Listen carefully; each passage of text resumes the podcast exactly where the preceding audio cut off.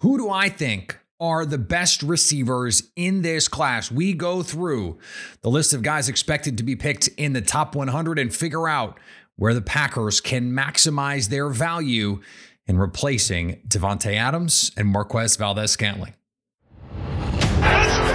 You are Locked On Packers. I feel like we can run the table. We're going to do it. Your daily Green Bay Packers podcast. Rodgers gets out. Part of the Locked On Podcast Network.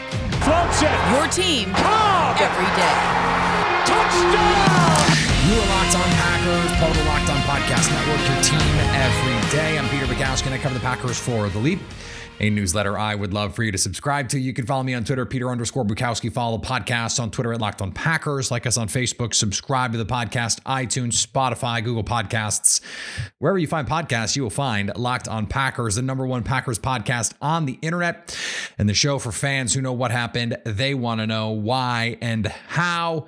Today's episode is brought to you by our friends at Bet Online. Everything you need to get going gambling this year. Bet Online, where the game starts. And thanks to everyone who makes Locked On Packers their first listen every day. We hope you like starting your day with us as much as we like starting our day with you.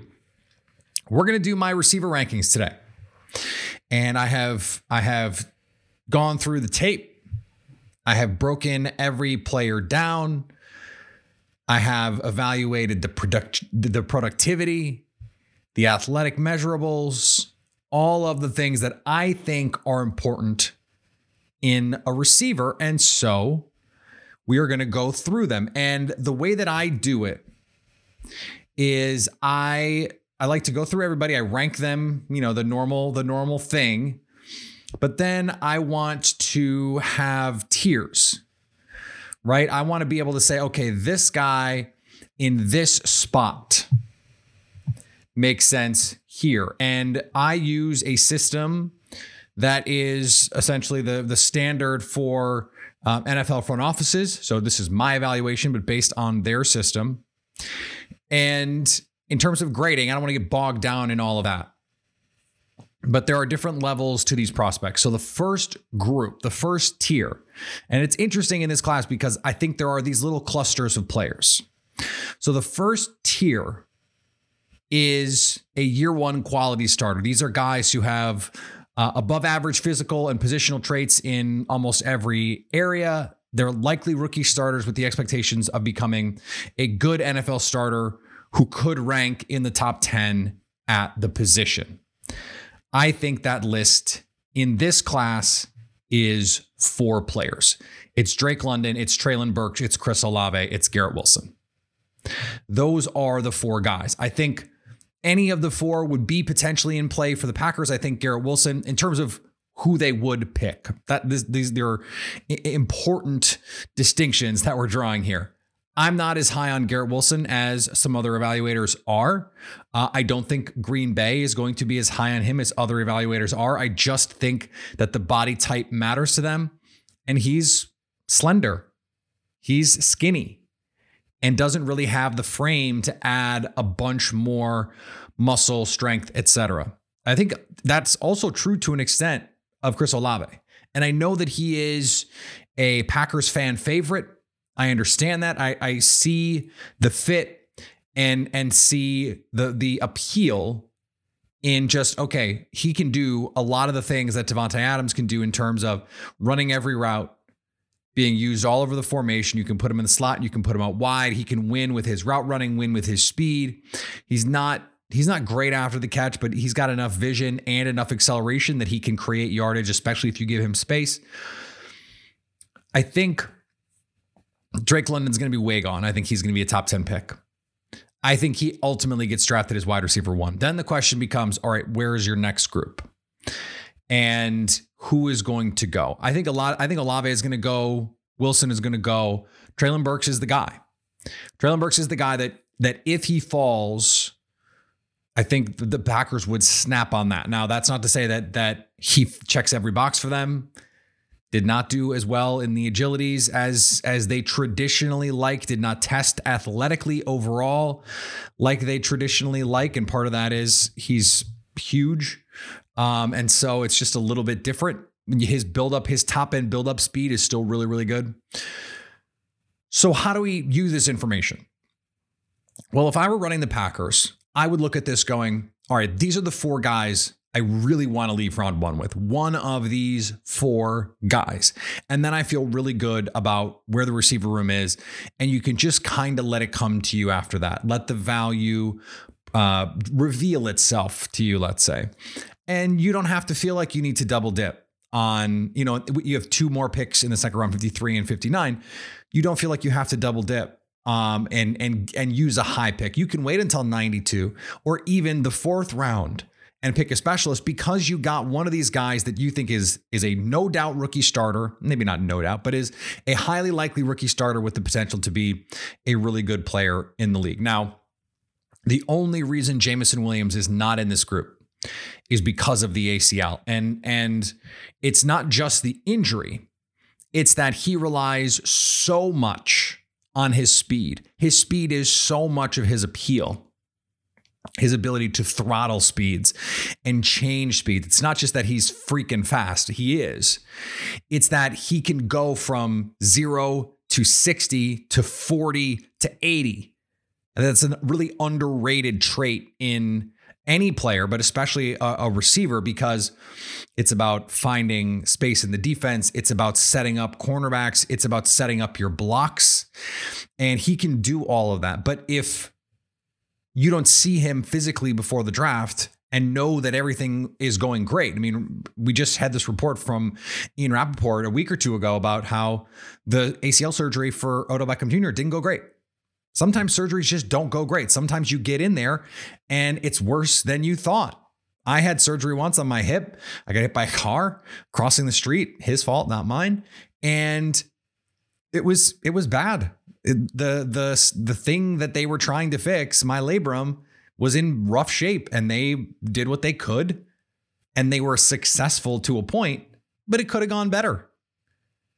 We don't I don't know. I don't know what those medicals look like. I don't know what that knee looks like now. I don't know how everything is going now. So that's an added risk for me. You hope the teams who are going to have these evals um, are, are going to be able to get their hands on this medical information. Um, you know, maybe have their their doctors look at it, and you, maybe you feel more comfortable. And if that's the case, yeah, I'd move him up. He'd be in that tier for me. I just don't have that information, so he's not in that tier. The next tier is just two players. It's Jameson Williams and George Pickens. And you have heard me say that I think George Pickens is a potential alpha number one receiver he had the injury, but he came back from the injury. We saw him play football and we saw him test. We saw that he still has that explosiveness. He ran at 6'3, 195 in the four fours. We know that that speed is still there. He still has that frame. He still has that my ball mentality. He still has incredible hands, best drop rate in this class in terms of the lowest, the, the, um, minimizing drops and I think he can be a really good player. He's he's here because the productivity never matched the physical tools, or at least it hasn't since his freshman season. Part of that is quarterback, part of that is scheme, part of that is the injury.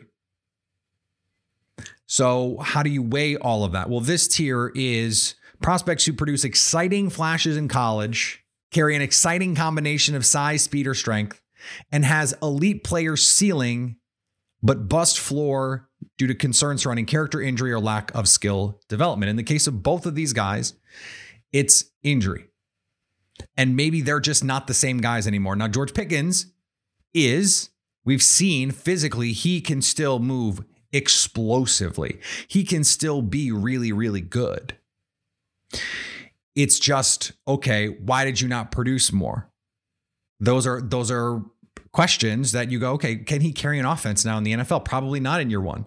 Could he be a rookie starter for the Packers and carry the load offensively? Probably not.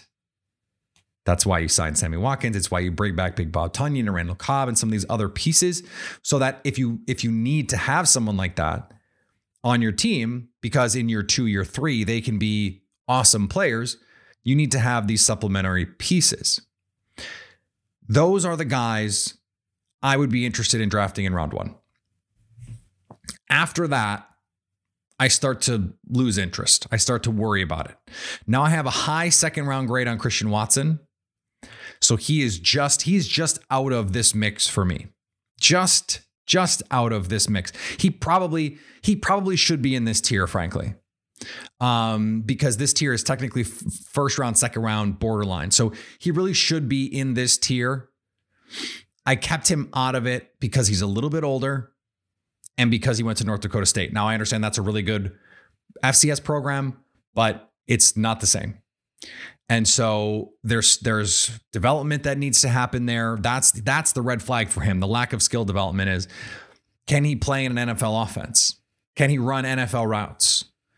Can he can he look as fast as he is, now he's 436, against NFL caliber opponents? That we have to see. So I think I think upon reflection, Christian Watson should be in this tier with Jameson Williams and George Pickens. So let's say then those are the seven guys in the first round that you feel I would feel good about. I would feel well, I feel okay about. But it's not it's not the same. That that first tier I think changes the way that you you would outlook the draft. If you could only get Pickens, Watson, I think Jameson you're probably okay with because if you're taking him you you're okay with the knee you probably need to attack day two differently. You probably need to, with a little bit more urgency, attack the receiver position to try and get another early dart throw, another talent who might be able to, even if in year two, year three, he doesn't have the upside of someone like um, George Pickens or Christian Watson, could potentially help you in the short run and then develop into a nice wide receiver two down the line. We're going to talk about some draft scenarios with this coming up in a little bit. But before we do, that we're going to talk about our friends today at Built Bar. Built Bar is the protein bar that tastes like a candy bar. It is magic.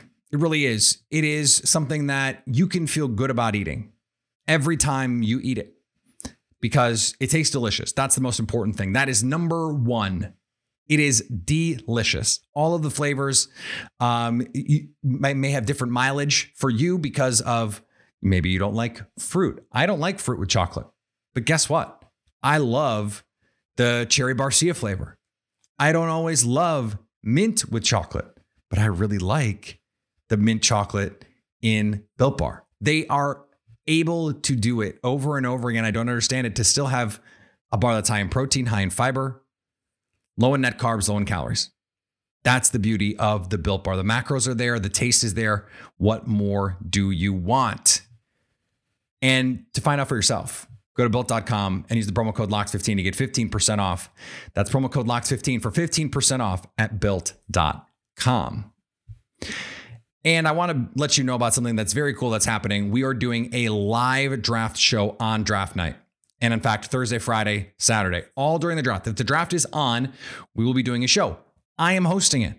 It's going to be on the Locked On NFL Draft YouTube page. Our insiders, we're going to get the, the instant reactions from all of the people around the league um, by using our network. That's the beauty of our network is the pick is going to come in and we're going to have Locked On Jaguars react to the number one overall pick. We're going to have Locked On Lions react to the number two overall pick. They have the insight, not some national reporter who's parachuting in for a day. No, this is the Locked On Podcast Network Draft Show, which means insight you're just not going to get anywhere else. All right, let's continue down our list here. So, the next group, the next tier is the second round tier. These guys have the talent to become dependable starters within the first couple seasons and should be immediate contributors to their teams. So that tier for me is just two guys. See, these are these are like mini tiers basically because I, I don't some of these these players I don't love. Um, that's Jalen Tolbert and John Metchie. And John Metchie is also coming off that ACL, but these are guys that I think really are top 50 talents. They're not that far. I don't think the gap between Christian Watson and Jalen Tolbert is really that big, or John Metchie. They're they're all really good players. I think the difference for me is that upside. I think Christian Watson, there's a five percent chance that he could be a true number one. that that speed translates. He he is able to use his size a little bit better. He gets a little bit stronger, and he he can turn into some sort of field tilting monster. Everything who has that after the catch ability as well. That's on the table. I don't I don't think that is with Jalen Tolbert. I don't think that is with John Metchie. Although I really like those players. Those are guys at 53. If you go Pickens at 28, let's say, you could get Metchie and Tolbert at 53 and feel really good about the work that you've done in your receiver room, even if you you don't get that guy who right away you're going to go, okay, this guy's coming in right away. He's going to be our one, and it's going to be go time. Great, because you didn't get Burks, London, Wilson, Olave, maybe Jameson Williams. You're still adding high level talent to your team, and I think the Packers would have interest in both of those guys. They, you know, Metchie is just outside of the physical range that they they tend to like but I think the, the skill set is there, the speed is there, run after catch, the route running. I said that, you know, Jake Morley calls him discount uh, Chris Olave. I threw up a route on Twitter where he's running one of these routes that Olave sort of went viral for running in the red zone. It's John Metchie doing it to win the game, to win the game against Auburn in overtime. And it's a specialty route, and they won amazing because of him. He is one of those guys that I don't think we're talking enough about in the draft because of the injury, because his teammate is a more high profile guy, but he's got a lot of ability and and I think that that in the second round 53 58 those guys would be really good value for the Packers. Now the next tier is a much bigger tier. This is a prospect with some limiting factors who should become a good NFL backup and may become an eventual starter for certain teams. So, this is that third, fourth round kind of player. I'm going to have some names in here that are going to surprise you, I think. The top of this this tier for me is Romeo Doubs from Nevada. I think he's quite good, um, but I, I, you know, there's some limiting his his frame He's a little slight, even though he's 6'2, 204. I don't know that he played at 204. These are just unfinished uh, balls of clay to me in, in most cases. Guys who, or who've, who've maxed out, and that's probably all they're going to be. That's, that's, you know, sort of the kind of guy you're talking about. Someone who's got maybe a defined skill set, and they're probably just a role player in the NFL, or they have some talent and some tools, but that's all they are. And so you think of someone like um, Alec Pierce is in this tier.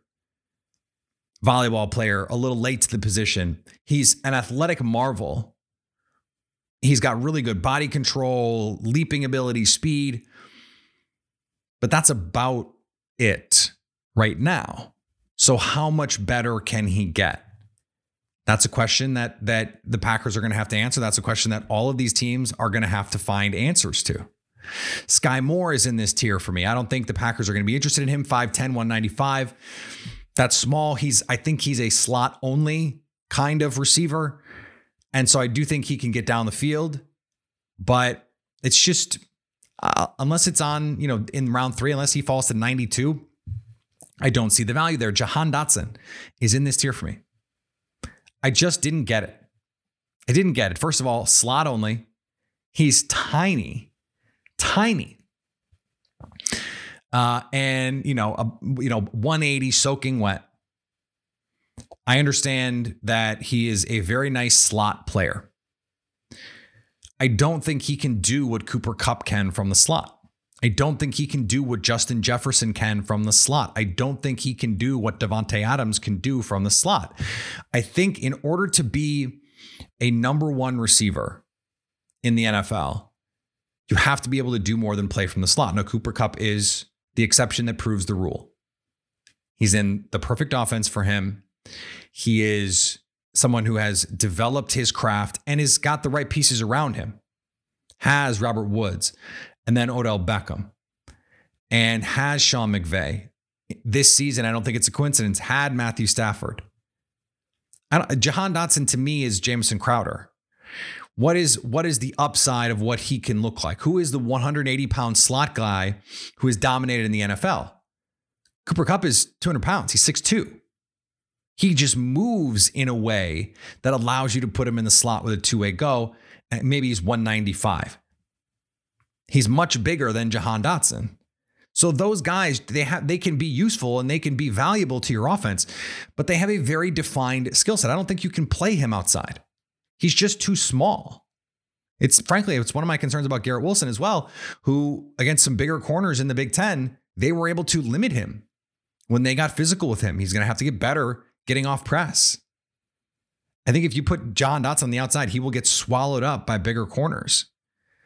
And if he doesn't have a two way go, it just negates his effectiveness. So, how much can a slot only receiver really give to your team?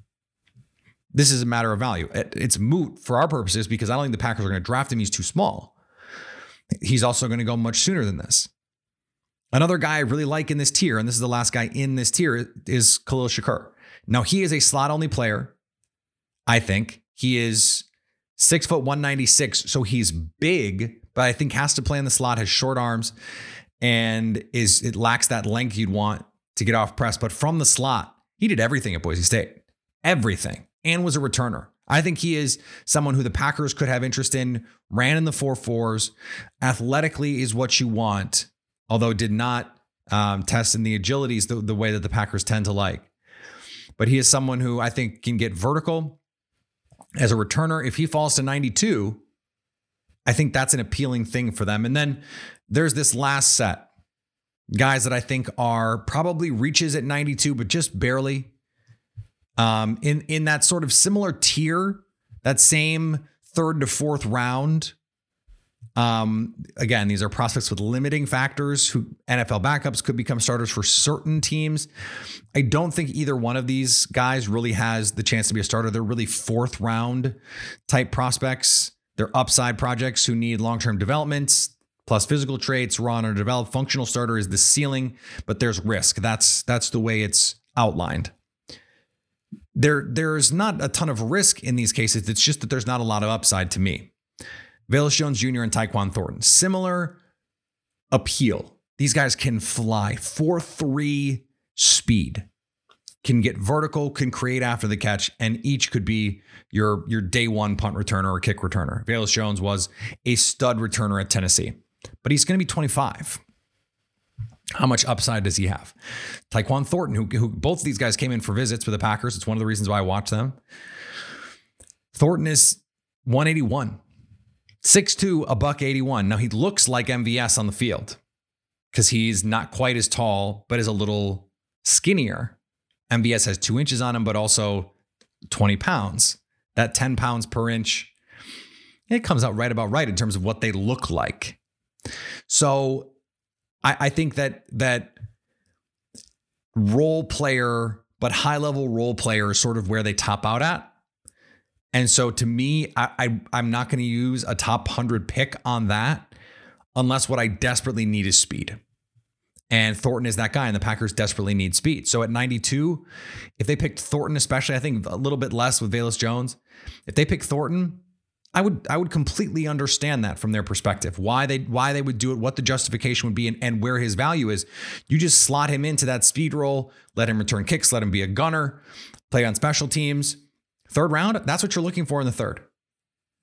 He's a backup who could become a functional starter in three receiver sets, he's the speed guy. He's the jet guy. He's the gadget guy. He's the returner. He, he's going to play 30, 40% of snaps, something like that. That works. That makes sense. That fits. And that's what you're looking for. End of the third. Yeah, that's fine. So that's the way that that I have these guys tiered. Um, and so how do we how do we implement that into a draft? How does that affect the way that the draft could look? It is, after all, mock draft Monday. So we will talk about that in just a second. Today's episode is brought to you by our friends at Bet Online. Bet Online is your number one source for all of your betting needs. Find the latest sports, league reviews, news, all the basketball playoffs, Major League Baseball, everything is there for you at Bet Online. Esports, you've got all kinds of Las Vegas casino games if the traditional betting lines thing is not really your cup of tea, that's fine. They have something for everyone. Go to the website or use your mobile device to learn more about the trends in action. Bet online, where the game starts. Thanks for making Locked On Packers your first listen every day. Now go make your second listen Locked On NFL Draft. Ryan Tracy and former NFL cornerback Eric Crocker bring the NFL Draft to life every day with insight and analysis on college football prospects and NFL front offices. It's free and available wherever you get podcasts. So, I did two mocks NFL on the Pro Football Focus uh, NFL Draft Simulator. Remember, I go back and forth on these because people get annoyed if I don't do that. Um, and it, it is, I think, a good indication of how you want to think about your approach based on what happens at that first pick. So, what happens at 22? Who is available to you? And so, in in the first mock that I did, Treylon Burks happened to be there. I took him.